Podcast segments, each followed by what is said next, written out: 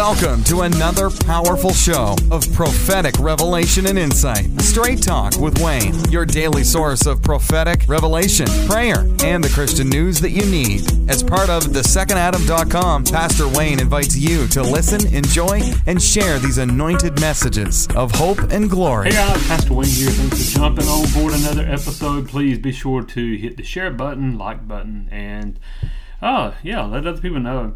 Uh, today I'm going to be jumping into some, just some, I'm going through some notes. I'm going through older books. I'm going through older sermons uh, that I've preached in the last few years, um, even a decade ago.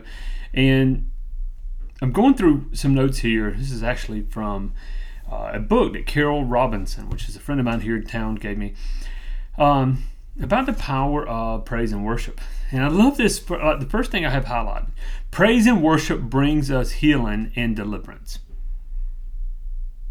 Praise and worship brings us healing and deliverance.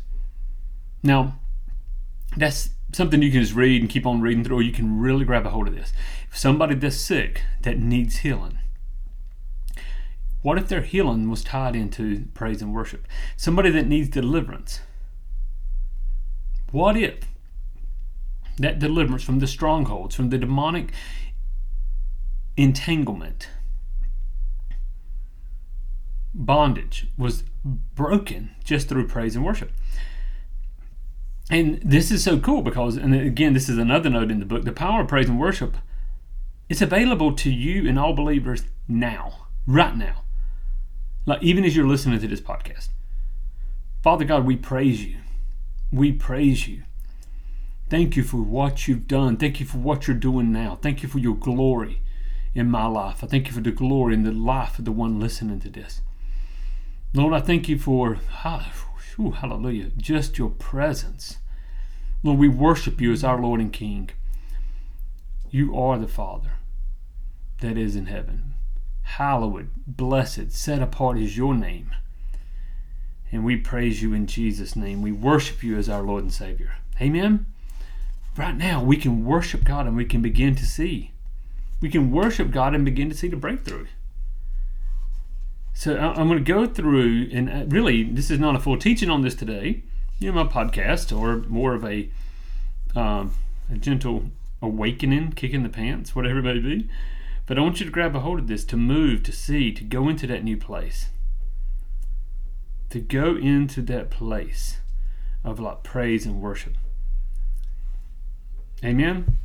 So we're going to jump through this. We're going to go through. I'm going to go through this book. I'm going to read some things to you from the book. We're going to obviously go into the. Um, we're going to go into the the Bible and go through that. And we're going to go into spiritual warfare. We're going to go into spiritual strongholds. So let me give you an, example on this. There's three areas, three areas of spiritual strongholds. There's the thoughts,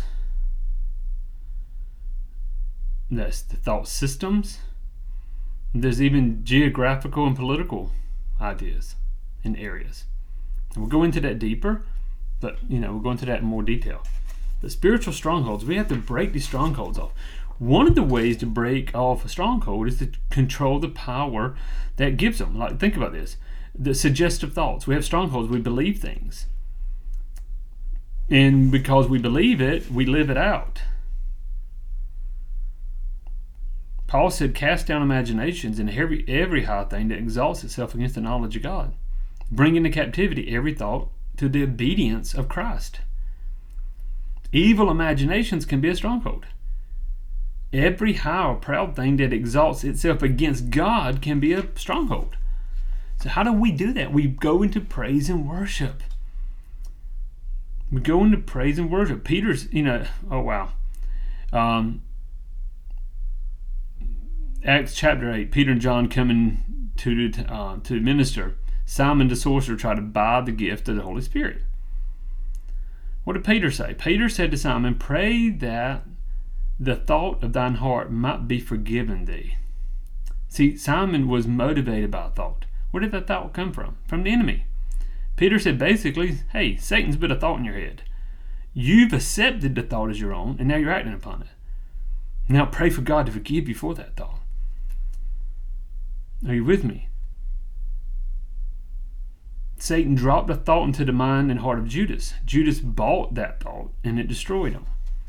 So I don't want to go into deep into spiritual warfare here, but I want to let you know it's our thought life. How do we control our thought life? There's so many things we can do to control our thought life. But one is praise and worship.